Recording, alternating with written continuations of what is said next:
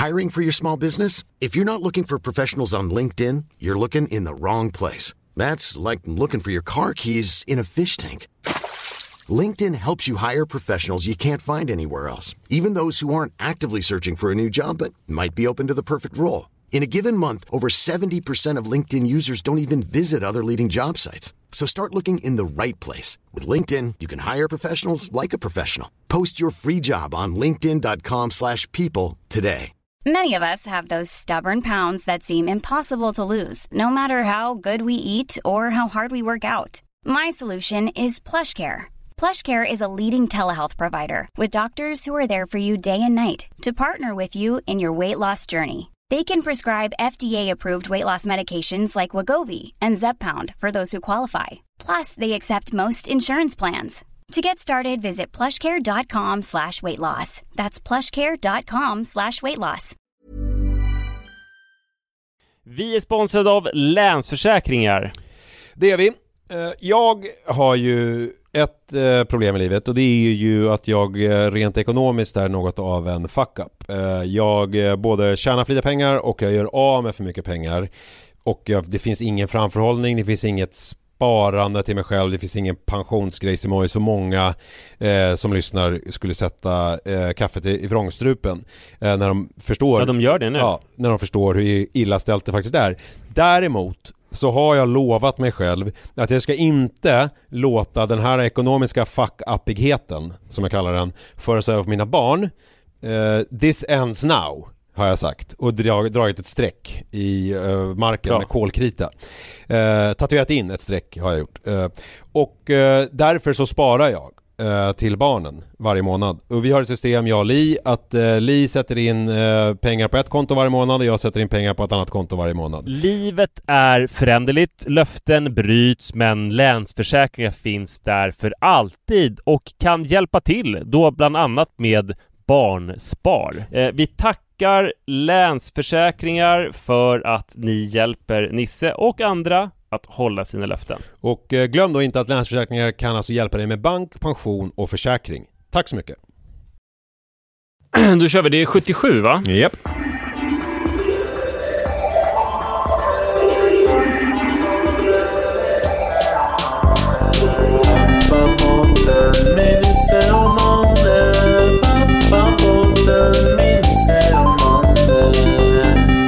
Hej och välkomna ska ni vara till Pappapodden avsnitt 77. Jag heter Manne Forsberg och Nisse Edvall är ju självklart med. Det skulle vara konstigt en, en ersättare eftersom du är ju ganska mycket 50% av det här. Mm. Varken mer eller mindre. rolig grej med att det är avsnitt 77, det är att vi nu kan sjunga Ulf Lundells låt 67, 67, vad har du tagit vägen nu?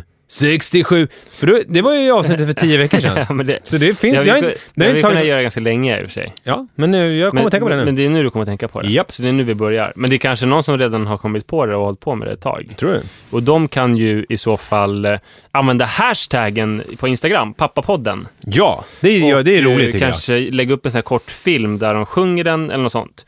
eller, eller för er som inte känner att den här kopplingen var så viktig så kan man bara lägga upp vad som helst där. Det är väldigt roligt för oss. Det var väldigt roligt för att det var ju en kille som uh, la upp en film när han körde en otroligt snäll variant av din uh, tandborstteknik. Ja, det var fantastiskt. Mm. Eh, Jag visade det för Iris också och hon tyckte det var väldigt otroligt att, att man kunde se liksom på mobilen en film med några andra som gjorde samma grej. Hon tyckte det var briljant. Och för att det är vi som har uppfunnit det, så hon var stolt. Så det funkar fortfarande med andra ord.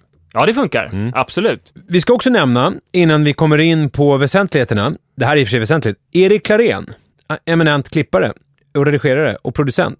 Eh, näst högsta hönset på produktionsbolaget Munk som vi gör den här podden i samarbete med. Ja. Det är ju ett samarbete som funkar friktionsfritt. Ja, det gör det. Men det kan man inte säga om din morgon i morse, eller? Nej, för nu är det kväll, klockan är 20 och 15, men vi skulle ha spelat in 8.30 i morse och jag hade klätt på mig väldigt fina kläder. Jag var noggrann när jag klädde mig, eller fram kläderna igår kväll och var noggrann med att det skulle vara kläder som du inte hade sett. Det var ett par tobaksfärgade, tror jag, Insotex-byxor. Jag vet inte vad Insotex är. Det låter, det låter ju som någon sån här plastmaterial. Nej, det är ett, en byxspecialist från, eh, eh, från Venedig. Och så hade jag på mig ett par eh, rutiga, vit, mörkgrönrutiga eh, Bresciani-strumpor som du inte heller har sett. Och så hade jag en... Vi ska säga, äh, det är viktigt att poängtera, vi är inte sponsrade av något av de här varumärkena. Fast vi vill väldigt, eller jag vill Men- väldigt gärna bli. Men jag tycker det är ver- verkligen viktigt att poängtera det. Ja, det är det. Ja. Och jag tror tyvärr inte att de lyssnar på det heller. Men om de lyssnar så jag, jag tar ju gärna emot. Alltså det är inte så. Jag- Jag är, knusslig, jag är inte knusslig på det sättet. Förresten så kom jag på, det är jävligt ointressant vad jag hade på mig för kläder. I alla fall så hade jag tänkt ut någonting så här, de, de här grejerna har inte Nisse sett. Nu kanske han kommer liksom tycka att det är roligt att jag har på mig någonting nytt. Och eh, jag åkte till, jag hade förberedde vad jag skulle prata om på vägen hit och kom fram till Skanstull som är tunnelbanestationen man åker till när man ska till Munk. Men då ringde ett för mig obekant nummer och det var en eh, person som jobbar på Ruts förskola som sa att hon var risig. Att jag skulle komma och hämta henne. Inte hon som jobbade där var risig. Nej, Vad roligt om hon hade inte sagt det. jag är risig, kan du komma och hämta mig? Kan vi inte bara göra något mysigt, typ gå på en film eller någonting? Nej, jag ska springa pappa på den. Fast det hade varit skönt, för hon hade ju kunnat sitta då i kontrollrummet, Just det. så jag hade kunnat spela in och sen hade jag kunnat ta hand om henne. Hon går på bio. Ja, Det hade varit, funkat bättre med henne än med din dotter som jag antar är den du egentligen skulle hämta. ja och jag, jag hade ju känt på mig redan under natten att det här, det här kunde hända, för hon sov så sjukt dåligt för att hon hostade.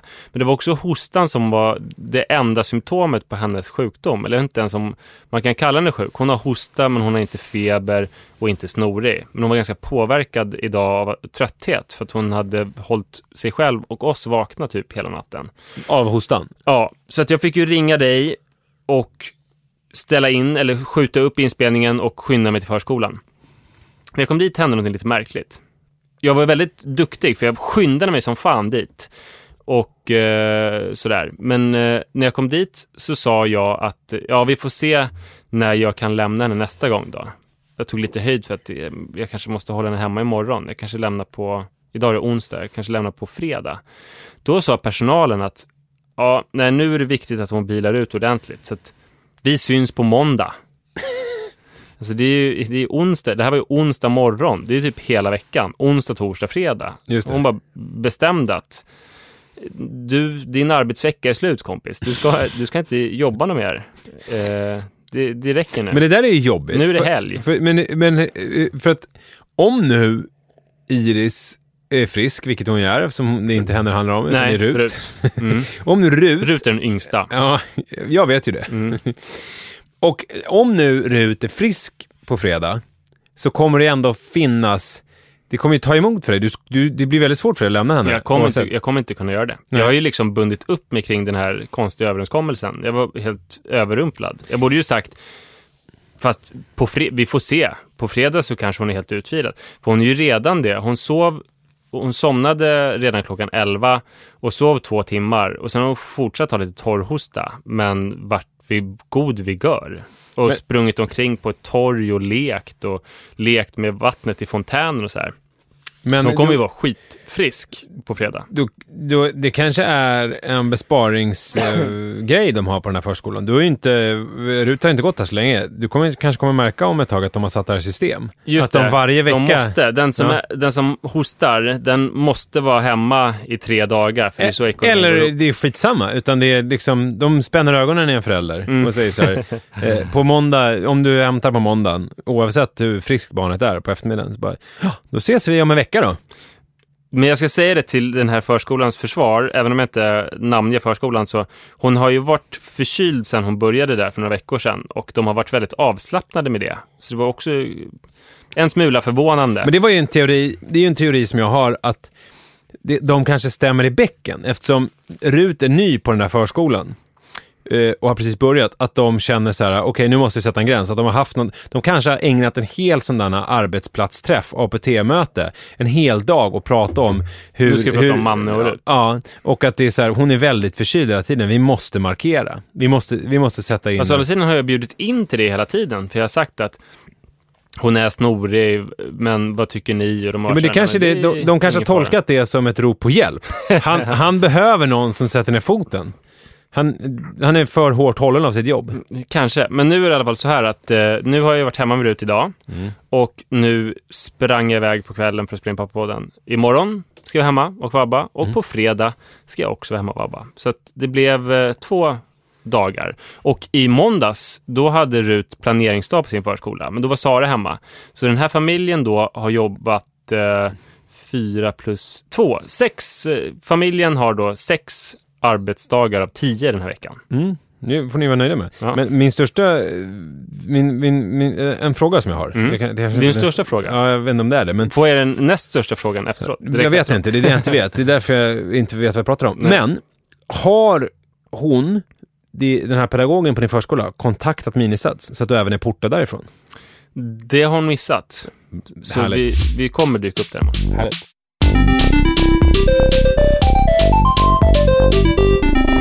Jag, Manne var inte eh, hemma idag. Däremot så var jag hemma när han kom hem från eh, förskolan. Ja, du hämtade inte då? Nej, Li gjorde det. Men, men jag blev- var på väldigt eh, gott humör. Jag var väldigt glad.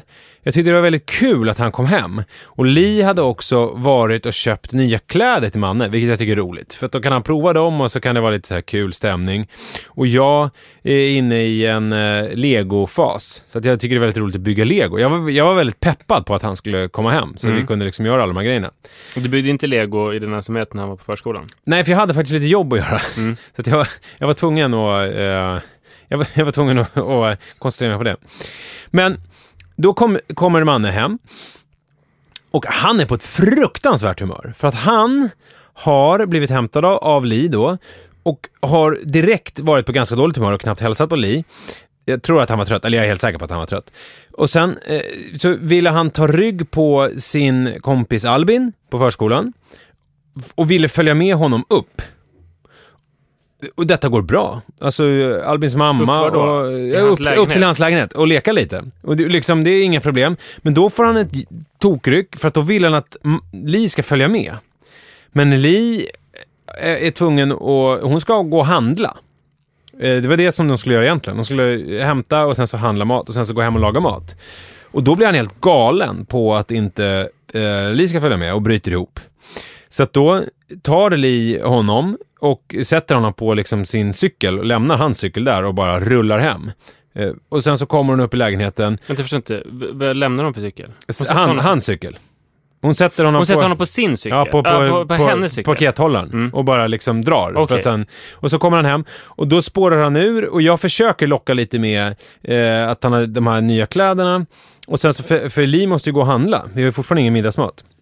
Och, och, och jag liksom, okej, gå du. Och så går hon. Och han är helt tokig. Alltså han gråter och skriker i, ja jag vet inte, alltså hur länge som helst. Och, och då, jag vet inte riktigt hur jag ska tackla det här. För att först så försöker jag tänka att jag ska trösta honom.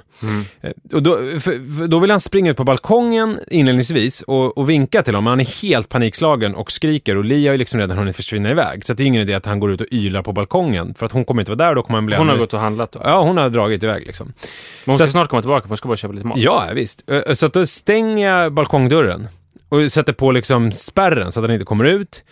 Och sen så, och så går jag in i hans rum, för jag tänker att om jag kommer igång med legobygget så kanske han eh, liksom kommer ur det här. Så börjar jag bygga lite lego, men han bara sitter på sin säng och liksom skriker åt det. Och då tänker jag så här, men han är hungrig, han måste ha någonting. Så då går jag ut i köket och gör en eh, tunnbrödsmacka och, och, och häller upp lite vatten i ett glas, ställer det på en stol nära honom, och han bara fortsätter att skrika. Och jag, då vänder jag mig om och så bara försöker se honom, vara nära honom, klappa honom och så här, Men du var får- aldrig arg under Nej, hela nej, nej, processen? nej, jag är verkligen inte arg, utan jag bara så här, jag förstår att du är ledsen, eh, mamma kommer snart. Och sen så sätter jag mig med ryggen mot och börjar bygga lego och tänker att om jag, om jag bara bygger så får han sitta där och gråta så kanske han eh, slutar. Och då, säger, då börjar han mer och mer bli arg. Alltså han gråter och sen säger han arg på mig. Och han, vad var det han sa? Han sa, jag är så arg på dig, eh, jag hatar dig, eh, jag ska säga håll käften till dig, jävlar, och jag ska sätta en kniv i halsen på dig så du dör. Och då, då känner jag, okej men nu måste jag markera, det här är inte okej. Okej att han är ledsen, men nu, det här håller inte. Så att då eh, säger jag så här, mannen nu stänger jag dörren till ditt rum så får du sitta här inne. Du har en macka där och så får du lugna ner dig lite grann. Och så går jag ut en stund. Och sen så går jag ut och så börjar jag förbereda middagen. Eh, jag börjar koka lite potatis och tömma diskmaskinen och göra lite sådana saker. Och han sitter och han fortsätter att gråta. Han tystnar liksom inte. Han gråter och nu har det väl gått kanske, ja men nu har det gått 20 minuter. Och att han har gråtit konstant. Jag tror aldrig han har varit så eh, arg och ledsen så länge. Sen kommer han ut och fortsätter mumla om håll käften och jävlar till mig.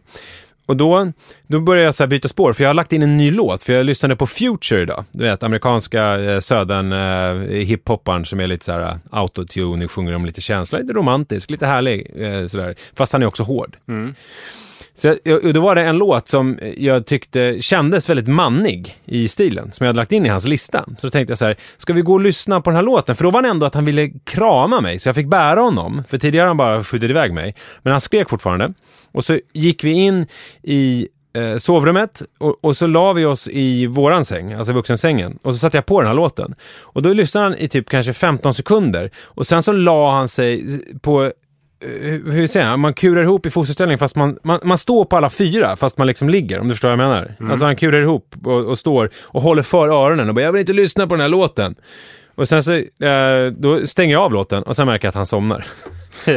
och sen somnar han och så sover han så, i som en boll, i, ja, i en timme ungefär. Och sen eh, ungefär, han vaknar ungefär en halvtimme innan du kommer plocka upp mig vid kvart i åtta. Herregud, vilken jobbig läggning Li kommer få ikväll. Ja, men jag tror att vi, alltså vi sa det, att den här läggningen, den, nu är det mer, han vaknar, han får käka vad han vill och sitta och kolla på tv och så, så tar det bara jäkligt lugnt. Så att så hade jag det. Men så det var ju otroligt att du höll ditt lugn. Jag har ju aldrig varit med om att Iris har fått något utbrott eh, någonsin. Nej, det Men- tycker jag är härligt. Att hon, är, att hon aldrig får Hon är utbrott. jävligt lugn. Men jag kan tänka mig att jag skulle bli arg om hon fick något sånt utbrott. Nej men det är roligt att säga med kniv, för det hände faktiskt igår. Igår var hennes födelsedag. Och Hur många tror du fattade, att den här, fattade den ironin? Alla som har lyssnat ett tag, Mm. men om det var någon som lyssnade på det här för första gången så kanske de tyckte att jag var en jobbig För du jävel. levererade den, du levererade den inte så här ironiskt, utan du, alltså, jag skulle leverera den med så här, ja, för Iris, hon har ju aldrig fått sådana där utbrott, så jag undrar hur jag skulle reagera Nej, men jag, jag talar ju till eh, lyssnare som känner mig. Mm. Alltså här, vi är ju bland vänner här. Men eh, igår var det Iris födelsedag och jag såg såklart fram emot att hämta henne. Eftersom vi skulle bara göra roliga saker. Allting var tillåtet. Då måste det bli en lätt hämtning om vi kan eh, handla tillsammans, mat som hon får välja.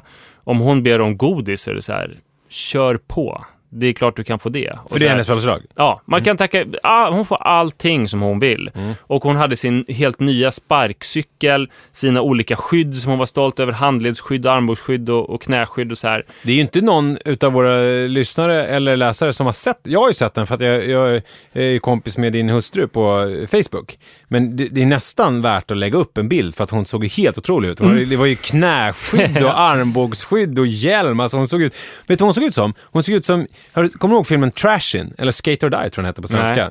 Det var en eh, amerikansk eh, skateboardfilm som kom kanske 86 eller 87. Red Hot Chili Peppers eh, stod och spelade i olika ramper och så. jävligt cool film. Corey Webster körde downhill. Och där hade de så mycket skydd. Ja, för de körde såna downhill när de kör liksom i nästan 100 km i timmen. Ja, hon gjorde inte det, men Nej. ändå hade hon så mycket skydd som hon var stolt över. Och eh, det började ju bra, det var mysigt. Vi valde att vi skulle ha plockmat. För hon älskar ju plock, så här, saltgurka, oliver, och prosciutto, bresaola och sånt där. Så vi köpte, och ostar, massa sådana grejer. Så det skulle vara en plockbuffé. Sen kom hon på att hon ville ha Smarties, alltså godis. Men nej, det är jordnötter. eh, Nej, Nej, det är det inte. Det, är inga nötter alls. Det är klart, för att hon kan. Så, eh, det- och det fick hon också. Det är M&M's som är jordnötter. Och det skulle vara då till efterrätt. Men hon började käka dem direkt. Det var helt okej. Det enda som var jobbigt var att Rut ville ha hela tiden och det satte ju Iris generositet på prov. Men det gick ändå ganska bra. Såg lite konstigt ut en helt vanlig tisdag när en 17-åring sitter i vagnen och käkar jätte- jättemycket Smarties. Men det var ändå liksom Sa okej. hon eh, godis, eller odis, eller vad säger hon? Precis. Odish! Odish! Ja, sa hon läsk också?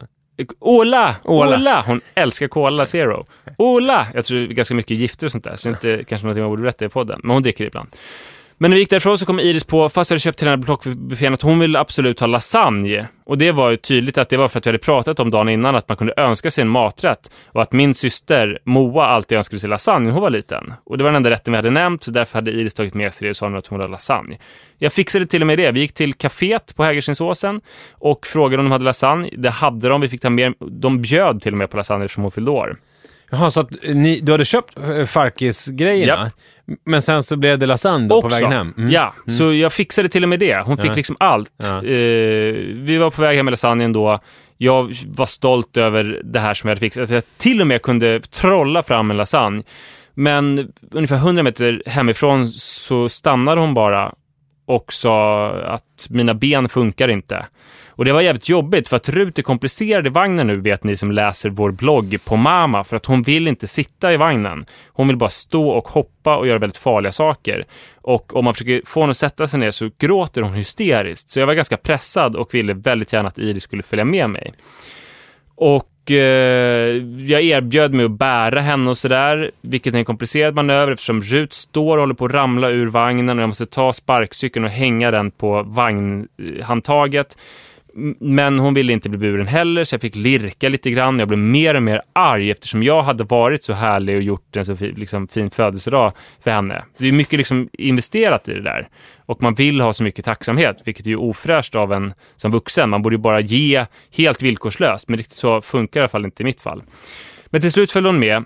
Det är lite som i Alfons-böckerna. Mm. Där, de slutar ju alltid med, om Alfons pappa är med och leker, eller gör någonting, och det, då slutar det alltid med att Alfons var så glad för att hans pappa hade lekt med honom. Ja, just det. Och så där funkar det ju aldrig i verkligheten. Nej. Ger man barnen lillfingret så tar de ju hela, vill de ju ha hela Ja, handen. alltså det funkar inte så man kan tänka att ja, men jag ger ett smartisrör, då kommer ju mitt barn vara jätteglad. Mm. Nej, för då vill barnet ha ett Kinderägg Ja. och vara förbannad på att smartisröret har tagit slut. Alltså det blir alltid en upptrappning. I Mannes fall så är det ju alltså paddan, spel på paddan. Mm. Alltså kommer han igång med spelandet, då vill han bara ha, köpa nya spel hela tiden. Han kan inte så här, det, om man tänker själv, och det är lördag, du ska få unna dig ett spel, ett nytt spel som du ska få spela. Då får han ett nytt spel, sen spelar han det i två sekunder och sen så vill han ha ett nytt spel. Att Det finns ingen, det, det finns ingen glädje överhuvudtaget. Det finns, och, och det är ju, det, det, det är ju inget, då är ju inget kul. Det är missbruksgrejen. Ja. som när jag eh, hade min drinkarkarriär och hade kanske köpt sex starköl. Och sen redan när jag drack den tredje så tänkte jag när jag druckit den här, då har jag bara tre kvar. Och jag har druckit så här hälften. Alltså, man, är inne, man tänker på det. Men ringde du din mamma då och sa att du ville ha fler öl? Nej, det Nej. gjorde jag inte, för då var jag ändå så pass stor. Så att, men Systembolaget kanske var stängt sådär. Men eh, sen fick jag med Iris och hon gjorde någonting som hon aldrig gjort förut. Hon ställde sig mitt i gatan i en krök där hon stod lite farligt. Alltså förmodligen så skulle bilen hinna, se henne, men ändå så här. Förmodligen. Jag, jag älskar man, men den lilla chansningen. Ja, men det, men det var ett atypiskt beteende, för hon är liksom trafiksäker. Hon går inte ut i gatan, utan det här gjorde hon för att hon så gärna ville jävlas med mig. Att hon ville kasta grus i mitt maskineri. Hon ville väcka min vrede. Och lyckades, för att jag tappade det fullständigt. Med den här press, dels då att det var födelsedag, att jag tyckte jag förtjänade någon slags tacksamhet och hade tänkt att det skulle bli så härlig hämtning. Och att Rut stod i vagnen och skrek och inte ville sitta. Så jag bara sprang ut, tog tag om hennes midja lite för hårt och bara skrek mitt ute på gatan. Återigen, där är Hägerstensåsen. Där Alla vet att det är mannen från Pappapodden och Ja. man såg hur det liksom började tändas. I och för sig var det ljust ute, men ja, typ det. i, i Men det var typ såhär iPhone-blixtar och sånt. Ja, och folk drog upp sådana persienner och, och, och man såg direkt hur liksom alla bara stod och tittade. Ja, så kändes det verkligen. Jag, alltså jag, jag skrek. Som Kungsgatan i maj 1945, fast utan glädjen och konfettin. Så Ja. såg det ut i fönstren. Ja, att folk hängde liksom utanför. Mm. Och- Och sen så ville hon inte gå in, då bara tryckte jag in henne i porten och ville att dörren skulle gå igen, för hon kan inte öppna ytterdörren. Men hur blir hon när du, när du, för du blir ju sällan sådär arg. Jag blir, alltså jag blir mer, oftare och oftare det. Okej. Det, är, det är så mycket press nu, så att eh, Men hur, hur hanterar hon din den ilskan? det stegras. Hon blir ju, hon blir ju aldrig rädd eller ångerfull, utan... Hon skrattar bara åt dig. Nej, hon, ska, hon, hon blir galen. För att hon vill inte gå in i porten då, när jag hade fått henne från vägen. och skriker jag vill, jag vill inte in och sen så trycker jag in henne. Hon tycker liksom att det är ett övergrepp. Och får igen dörren. Och så gick jag upp med Rut och Iris fortsatte skrika och till slut efter en stund så Hon kan inte att, ta sig ut ur porten själv då? Nej, det Nej. kan hon inte. Eh, Efter ett tag kände jag att vi kommer bli vräkta om hon fortsätter skrika i porten eller så kommer folk ringa till SOS så jag fick bära upp henne. Och då började hon, då la jag henne i, i hennes säng och då började hon också så här. Du är hemsk, jag hatar dig, jag ska döda dig. Mhm. Och så sa jag, hur ska du döda mig? Så hon, jag ska elda dig och jag ska skära dig med en kniv. så hon körde också kniv. Men kniven är, kni- kniven är tydligen, den har de fattat. Mm. Men det är inte så. Men Manne har ju en, har ju en, en knallpulverpistol och sådär, men han, har, den tänker, han tänker aldrig att han ska skjuta mig på något vis. Den, han, har vill, inte han vill komma nära. Han tycker det är fegt med skjutvapen kanske. Just det. Men det som är så hemskt också, det är ju... Sen så liksom... Jag mådde så fruktansvärt dåligt. Mycket för att jag hade tappat det och skrikit så här på gatan. Alltså, man blir ju helt utmattad av att få ett sånt känsloutbrott som jag fick. Och sen är det också att när Sara kom hem, då var ju Iris världens gulligaste unge med de här tindrande födelsedagsögonen som var jättetacksam och glad över sina presenter och tyckte det var en härlig middag. Och liksom. Då var ju hon helt fantastisk. Så det var nästan som att jag ville ha fått filma av hur Iris var mot mig en stund innan så Sara skulle liksom kunna känna mitt lidande. Det här påminner mig om, om vi backar bandet ett år tillbaks, eh, eller nio månader, till när Manne fyllde fyra år. Eh, minnesgoda lyssnare kanske minns den kvällen det den var. Det var ju också... Jag faktiskt inte. Ja, men då, då hade vi ju, då skulle vi göra massa roliga grejer som han tyckte var kul. Jo, just det. He, inte Heron City, men Nej, er motsvarighet. Just det, det här som ligger... Globengallerian. Ja, det ligger under den här eh, Tele2 arenan, det Mm. heter typ 12 eller någonting. Och det finns massa bowling och det är arkadhallar och det är liksom pizzerior och allt möjligt. Och vi gick dit och det var som en liksom dröm. Han skulle få göra allting som han ville och han var ju a pain in the fucking ass från vi kom in till vi gick därifrån. Alltså han liksom kunde inte sitta still vid matbordet när vi skulle käka pizza, utan han bara liksom la sig under bordet och var eh, jättekonstig och sa fula ord till servitrisen och ville bara springa iväg och hålla på med olika arkadspel och, och när vi gjorde det så ville han vidare. Alltså det var liksom, det var verkligen inte lustfyllt på något vis. Undrar om det är så att man förmedlar någon slags eh, stress eller krav på tacksamhet eller någonting som blir svårt att hantera för de stackars små. Och sen så är det väl kanske så att de är så pass små så att för dem det- hade det väl varit lika roligt om man satt hemma och typ gjorde någonting tillsammans. Alltså att man liksom, man gör det för stort. Vilket vi i och för sig gjorde. Ja. Jo, ni gjorde det, Mm. men, men eh, vi gjorde inte det. Men jag tänker att det blir så här, och, och när man ger de alternativen också, vad, ja, du får lasagne, du får det och du får det, att det blir liksom ingen... Det, det är som att de... Och fråga Manne vad han vill, det är ju som att... Alltså, det, det har man ju egentligen ingenting för, för att vad han vill, det, det kan ju variera från sekund till sekund. Han kan ju höra Hi, I'm Daniel, founder of Pretty Litter. Did you know cats tend to hide symptoms of sickness and pain? I learned this the hard way after losing my cat, Gingy. So I created Pretty Litter, a health monitoring litter that helps detect early signs of illness by changing colors, saving you money and potentially your cat's life. Pretty Litter is veterinarian developed, and it's the easiest way to keep tabs on your fur baby's health right at home. Go to prettylitter.com and use code ACAST for 20% off your first order and a free cat toy. Terms and conditions apply. See site for details. I'm Sandra, and I'm just the professional your small business was looking for. But you didn't hire me because you didn't use LinkedIn jobs. LinkedIn has professionals you can't find anywhere else, including those who aren't actively looking for a new job but might be open to the perfect role, like me.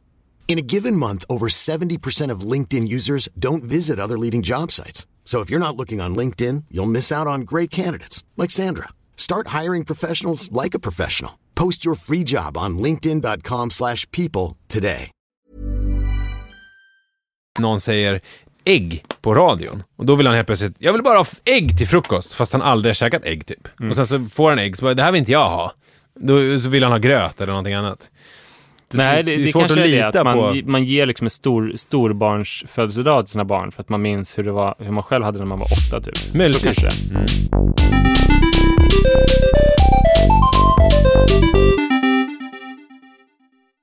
Jag har några frågor till dig Okej. eh, som, som rör någonting annat. Du sa när du och jag var på Centralbadet förra veckan så berättade jag om att jag eh, började längta efter ett tredje barn. Ja, just det. Jag kan säga att jag har ju backat rejält från det sedan dess. Nu längtar jag inte efter den här sömnlösa natten och efter Iris utbrott och mitt eget utbrott igår och sådär. Men då frågade du om det var så att jag längtade efter tredje barn för att jag ville ha en kille. Just det. Och Jag blev förvånad över frågan, för jag, jag längtar inte efter en son liksom på något som helst sätt. Förmodligen för att Ja, alltså det är inte så att jag inte skulle bli glad över en kille, det är klart jag skulle bli. Men jag har aldrig längtat efter någon kille, förmodligen för att jag, jag känner mig ganska främmande inför killvärlden. För att jag på något vis alltid har varit en ganska atypisk kille. Men då är det ju otroligt bra att jag har blivit vän med dig, eftersom du är ju ja, men verkligen en, en ärkekille. Jag är Som- grabben hela dagen. Ja, men du gör grabbiga saker med andra grabbar. Mm. För nu de senaste helgerna så är du, ja, varenda helg har du gjort någon grabbig sak med Verkligen. andra grabbar. Eh, först var du på två olika svensexor Nej, en svensexa. En svensexa. Som sen var ett bröllop också. och då spelade du paintball och gjorde lite sådana grejer. Mm, fotbollsmatch också. Fotbollsmatch. Och var Grillade lamm gjorde de också. Eller vi. också grabbigt. Det är i och för sig en grej som jag gärna skulle göra också. Men sen vad var det du gjorde helgen? Då var det någon årlig fotbollsturnering hos en bekant som har ett landställe på en ö i Mälaren. Och det var det lite fotboll först. Och sen så var det poker. Sån här Texas Hold'em-poker.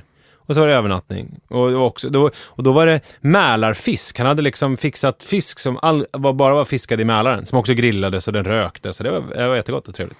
Var det några tjejer med? Nej. Bara killar? Vad är fördelen med att hänga med bara män? Frågar du mig det? Mm.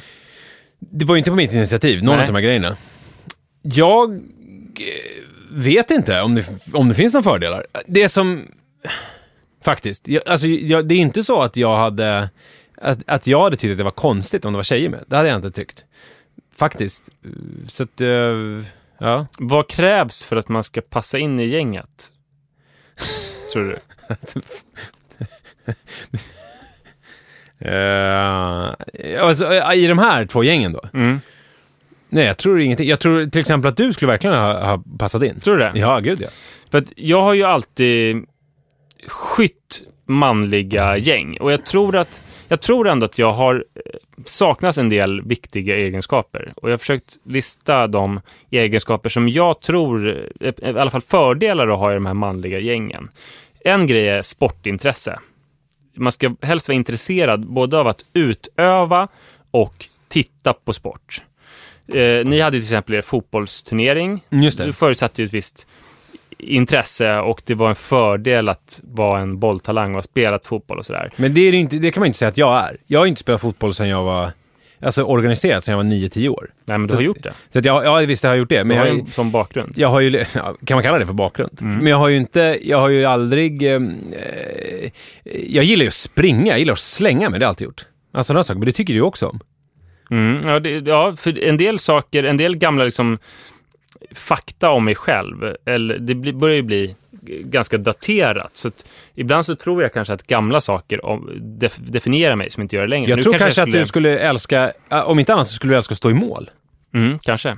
Men eh, sen också sportintresset är ju i alla fall, mon- många killgäng är en stor fördel. Eller när killar träffas, som du börjar pr- prata med någon bartender, så kan ni, ni prata om eh, tennis eller om fotboll. Ju, ni har ju det då, och, och det har inte jag. Så det är ju en ganska snabb genväg till någon slags... Ja, det är som att ni har en sportkanon Men, men du har ju gymgrejen. Alltså alla killar kan ju också, du kan ju prata gym. Ja, fast tränar, håller folk på med gym på det sättet? Jag, jag, alltså, jag håller folk på med, jag, jag menar jag är ju ganska snäv, det är ju tennis i min grej. Och så, så kan jag typ fuska lite i fotboll, alltså jag kan ju lite sådär, men just alltså gymgrejen, det är klart att du skulle ju kunna, i det här sällskapet som jag var i nu helgen, Mm. där skulle du kunna hålla låda och orera hur länge som helst. Jaså? Ja, men Ja. det kan ju bli lite skrytigt också, eftersom Nej, jag är så jävla stark. Du, men du, ja, men du, ja, men jag, jag tror verkligen att du skulle kunna... Men jag märkte att jag mejlbondade igår på Herr Judit, den här second hand-butiken, Ja. med Oliver Dannefalk som, är, som har det stället. Just det. men det blev lite fel, för det blev nästan lite ståkigt. Att jag, eh, alltså jag kan en del saker om kläder Och sen hade jag också koll, eftersom han finns i sociala medier, så hade jag koll på hans senaste skobeställning. Alltså han hade gjort en så här made to order, hade han beställt ett par skor och jag hade sett dem och kunde så här ganska initierat eh, prata om skor som han hade beställt, men som han inte har visat mig, utan som jag sett på internet. Nej men det var det som var så märkligt, för jag trodde ju att ni kände varandra. Mm. Och sen visade det sig att vi gick därifrån att det var typ, ja, du, kan, du har ju träffat honom i det här sammanhanget förut. Jag pratade med honom kanske en halv minut ja, sammanlagt. men det var ju väldigt roligt, för att du, och han, att han hakade bara på. Ja, nej, Alltså jag konstigt. kanske kan lära mig. Men så jag saknar sportintresset. Va, vad är du på väg med det här resonemanget? Eh, fler saker som jag saknar, som jag tror är bra. Att, För det här man, i det här manliga? Exakt. Okej. Att kunna ha en hård men hjärtlig jargong. Ah, ja. Det ju, tycker jag väl, det kännetecknar många av de här killgängen. Att man Just ska det. kunna retas och gnabbas lite grann med varandra. Men eh, det är ganska svårt, för man får inte ta i för hårt så man sårar någon. Och eh, jag har nog varit, jag vet inte om jag är det längre, men jag har nog varit ganska tunnhudad också. Så att om någon har så här retat mig så kanske jag blivit ledsen. Och sen om jag ville reta tillbaka, då kanske jag retat för hårt eller råkat träffa någon punkt som är öm på riktigt. Så det ställer ju höga krav på de här spegelneuronerna eller den empatiska förmågan att ha precis rätt hjärtlig, hård men hjärtlig jargong. Sen är det ju förmågan också att skita i att grubbla över grupphierarki. Just det. För att vi hade... Det, det blev ju som ett killgäng i min mellanstadieklass. De som bodde i Huddinge men gick i innerstadsskola. Vi åkte ju pendeltåg tillsammans. Men det var ju väldigt, väldigt jobbigt för jag märkte ju att jag var långt ner i hierarkin och man var cool om man hade det senaste tv-spelet och så här. Och det, det ledde ju bara till massa ångest att inte vara den coolaste i det gänget eller den man helst ville vara med, utan att jag var kanske sista valet liksom. Och om, man, alltså om det är ett killgäng på tio så kommer det alltid finnas en hierarki när någon inte är överst. Och då måste man ju få kunna njuta av att vara det gänget, skita i och grubbla över sådana saker. Kan du skita i och grubbla?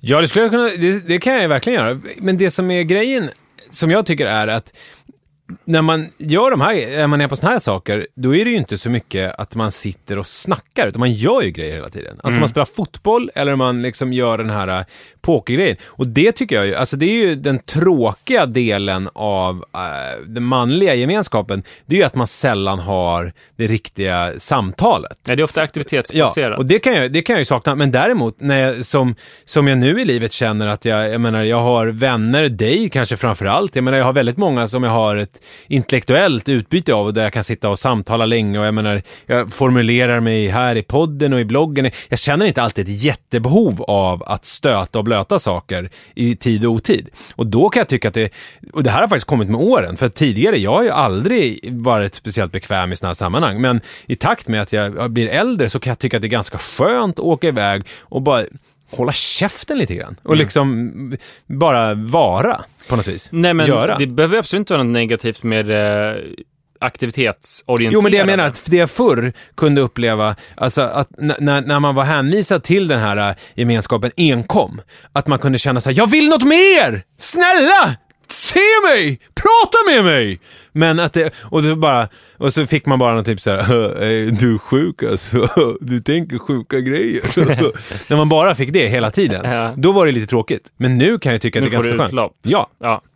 Eh, nej, men det är de grejerna. Och sen också är det så här, det finns en del grejer som män ska klara av som är mer så här att vara händiga och fixa bilar och sånt där som jag inte heller klarar. Jag kan säga någonting lite mer om, om mitt eh, om det här med idrotten, att jag alltid har varit en outcast där. För att jag försökte, jag- växte upp i Huddinge och där var det otroligt viktigt när jag gick i lågstadiet att gilla idrott och framförallt då Huddinge Hockey.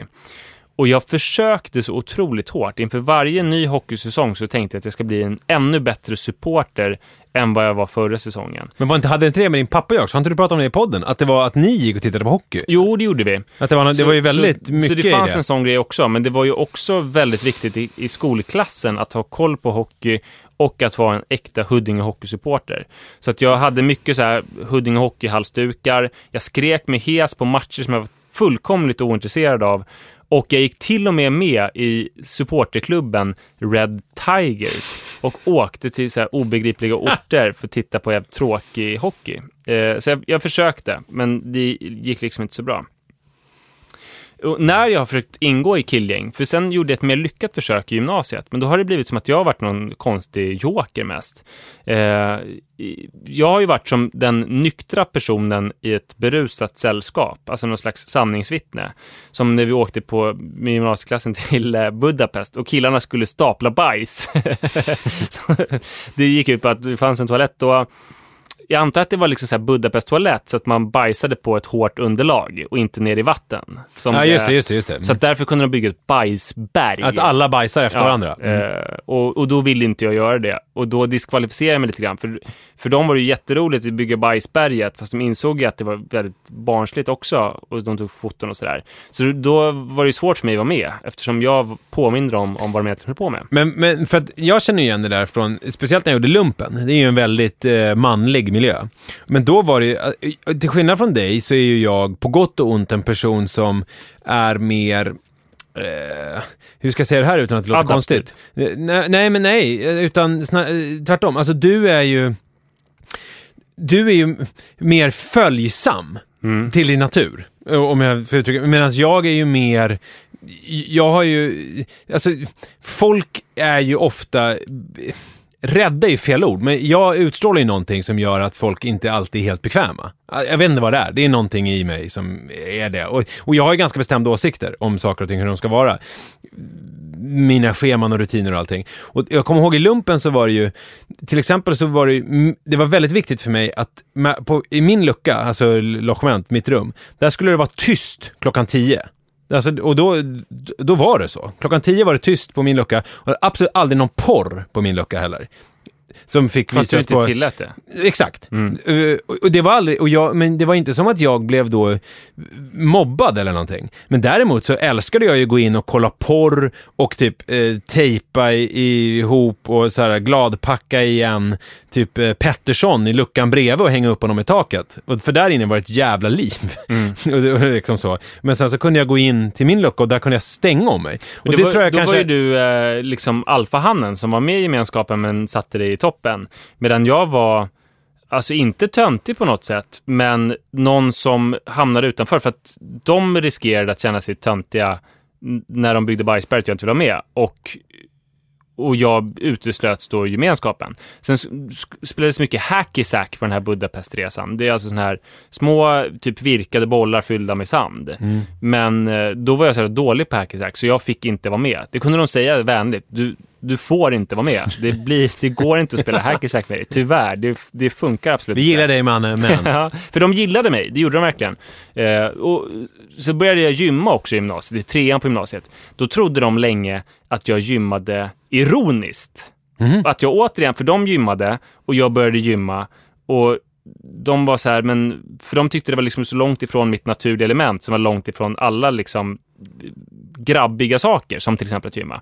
Så de trodde det var någon slags ironiskt gymmande.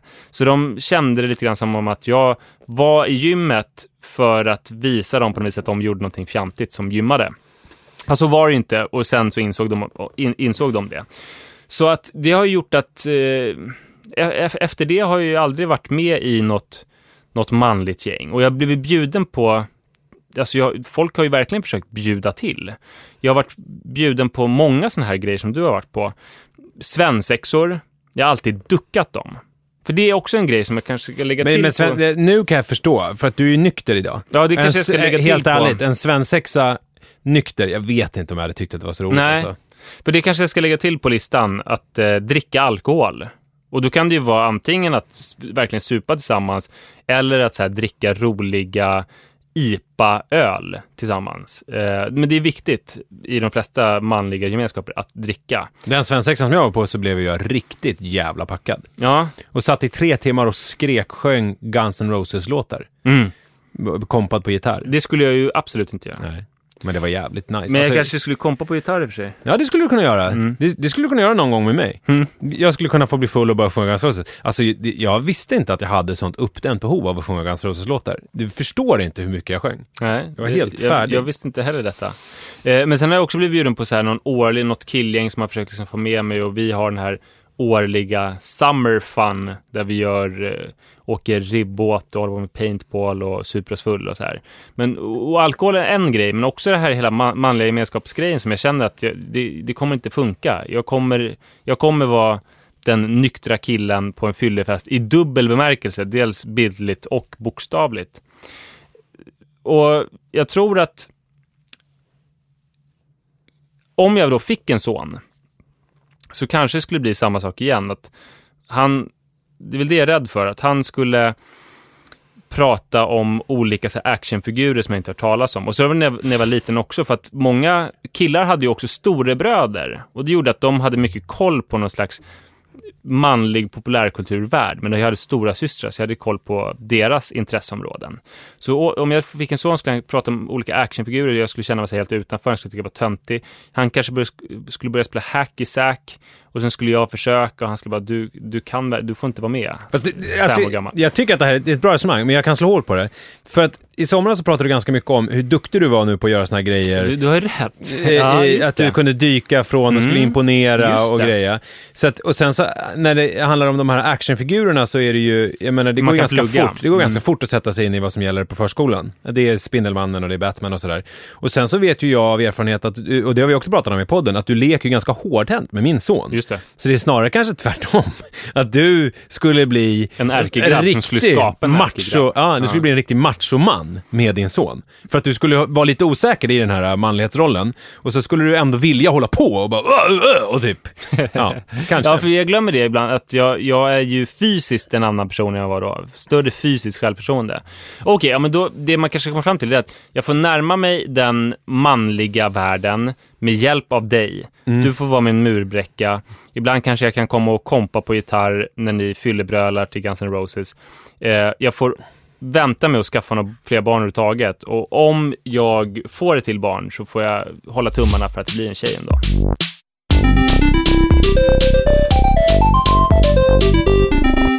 Det börjar utkristallisera sig nu, eh, för mig och Li, vilka vi är, alltså i förhållande till Manne. Mm. För att eh, det är ju ofta så, det läser man ju också om, och jag minns ju det från min egen barndom, att man har ju föräldrarna till olika saker. Man eh, frågar den ena om det och den andra om det och sådär. Och, och det är uppenbart så att i relationen eh, Li, Nisse och Manne så är det Li man frågar om saker som man vill göra och får göra. Och det Alltså vad, bygga lego, Nej, alltså... eh, äta godis. Äta godis, Ja. check. Eh, köpa spel, alltså allt sånt där som, som är utöver... Lite extra, ja, utöver vardagslunken. exakt. För att, och, och det, alltså, och, och, den känslan när, när, för Li, hon, hon, det är ju inte som att hon bara avfärdar honom, utan det är ju så här, det är ju de två. Mm. Alltså, sitter och viskar lite, eh, och typ så här, mamma, kan jag efter maten, kan jag få köpa en, eh, ett spel till? här?" Och så kan hon svara lite, och så sitter de och håller på och tisslar och tasslar Det låter någonting. jätteelakt. Ja, det är ganska elakt. Men, men eh, så att, uppenbarligen så kommer det vara så att jag i, i den här eh, konstellationen kommer ju absolut inte vara den man frågar om eh, saker som man vill ha. Och då har jag tänkt lite grann på, vem kommer jag vara i, i den här, för att, och så försökte jag tänka lite grann på hur det var när jag växte upp, vem jag frågade om saker. Och jag kan, inte, jag kan inte riktigt komma ihåg vem jag frågade när jag ville ha typ kläder och sånt där. Kommer Nej. du ihåg vem, vem var det som gällde då om du, om du ville ha saker? Alltså helst mamma, för att det var skitjobbigt om pappa följde med. Han var otroligt generös, jag var bortskämd som barn, men han klarade inte av att jag gick och letade efter den skon som jag verkligen ville ha.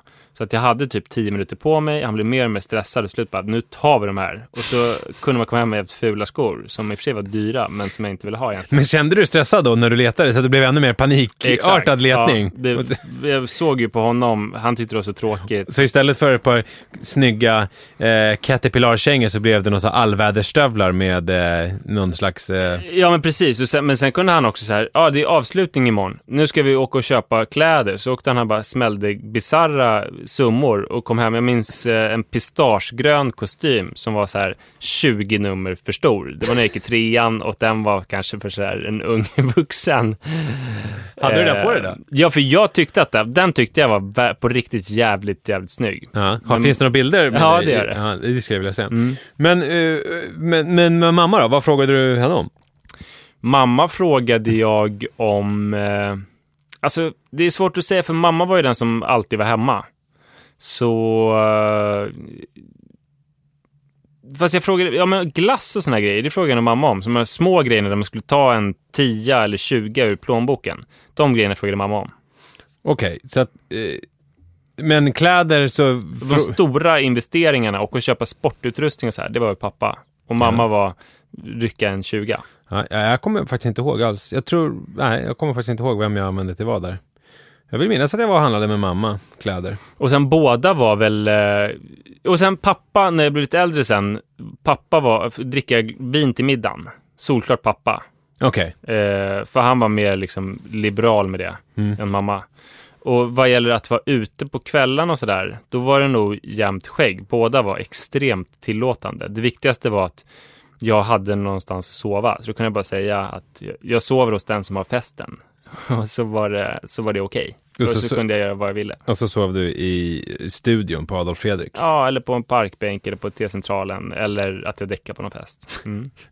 Ja, ja, men eh, ja, det ska bli intressant att se, för det där är ju ytterligare en grej då, de här frihetsgrejerna. Men ja, men det har ju också börjat bli sådär att man märker att Lia sagt så här, fråga pappa. Mm. För att hon inte vill Säga nej. Säga nej. Och det är ju vidrigt. Men vad, vad frågar han dig om då? Nej, men jag kommer inte på det nu. Eh, men, eh, alltså, du menar vad han frågar mig om, vad- Ja. vad han vill ha? Alltså, in, nu pratar jag inte om materiella saker. Vem frågar han om eftermiddagen? Kan vi gå ut till parken en stund eller kan vi gå och cykla? Eh, ja, det här är, det är oklart för mig. Vem frågar han om, kan vi läsa en bok? Oklart alltså. Jag vill ha en macka. Ja, det är Li. Jag vill gå hem till Julius, grannen. Det kan han fråga mig. Mm. Får jag gå, eller det, det är mer så här, han springer ut på balkongen. Julius! Och sen så är det liksom, får jag, löser det själva. ja, mm, och sen så liksom leker de med varandra. Det man kan säga är ju att, eh, vad fan, jag har sagt det så många gånger i podden. Acceptera inte att vara den här personen. För att i lumpen så var det så att du kunde vara på topp. Du kunde vara alfahannen som satte reglerna och som var i toppen av hierarkin. I, I din familj verkar det inte riktigt funka så. Utan de sitter och har jättemysigt, tisslar och tasslar och har en, och har en tillåtande at- atmo- atmosfär. Och du kallas in ibland som någon som ska sätta gränser. Kill them with kindness and generosity. Ja, det, Du ska, ja. du ska pressa. Manne, vill du inte ha det här spelet? Det kostar mest av allihop. Tills Liv får säga, nu får du fan ge dig. Det, det här är pengar som jag har slitit för. Ja. Eh, Men hörru, det kan ju vara så att jag Låt- trivs. Jag trivs ju, det är ju samma sak som i lumpen. Det kanske är också, det finns ju någon, det kan ju finnas en rädsla för närhet som gör att jag trivs att hålla folk på ett armlängds avstånd. Att jag, att jag behåller kontrollen på det viset. Att, ingen, att jag inte tillåter någon att komma tillräckligt nära. jag har väldigt svårt att tro att det gäller din son och din fru. Jaha. Så jag tycker bara, kör, gå loss med kreditkortet tills någon annan blir tvungen att sätta, säga stopp. Sätt inga regler, tillåt allt. Fy fan vad vidrigt. Porr på luckan, absolut. Ja, ja. Om man vill ha mer av oss, vilket jag innerligt hoppas att man vill, då kan man komma till Hägerstensåsen och titta på mina olika utbrott.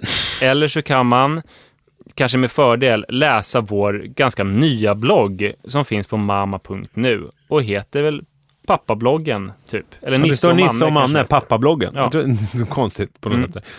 Och, och så gärna, jag tycker, ja, och det tycker jag, då talar jag för Manne också. Det är fruktansvärt roligt att se eh, vad ni gör som lyssnar. Så om ni har Instagram, lägg gärna upp grejer under hashtaggen pappapodden, bilder och annat. Det är några som är föredömliga som kan, ibland så kan det vara att de gör någonting med sina barn bara. Har, de lyssnar inte på pappapodden, men de hashtaggar ändå pappapodden så att vi ska kunna se det. Och det är ju jätte, jättekul så att det inte blir en envägskommunikation, utan vi vill ju ta del av era liv också. Ja, och, och, om, och, och om ni undrar någonting så mejla oss gärna på eh, pappapodden at munk.se, munk med CK. Det är roligt tycker jag också.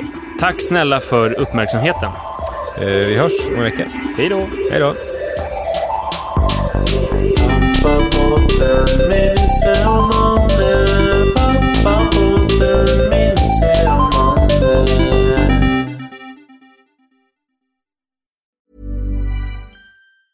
Hey, it's Paige DeSorbo from Giggly Squad. High quality fashion without the price tag. Say hello to Quince.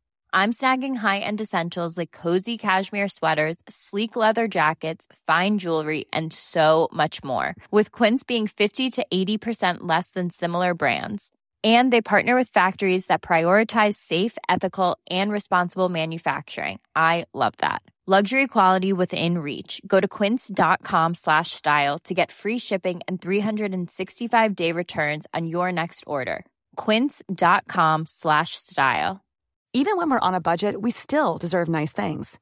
Quince is a place to scoop up stunning high-end goods for 50 to 80% less than similar brands. They have buttery soft cashmere sweaters starting at $50, luxurious Italian leather bags, and so much more. Plus, Quince only works with factories that use safe, ethical, and responsible manufacturing. Get the high-end goods you'll love without the high price tag with Quince. Go to quince.com slash style for free shipping and 365-day returns.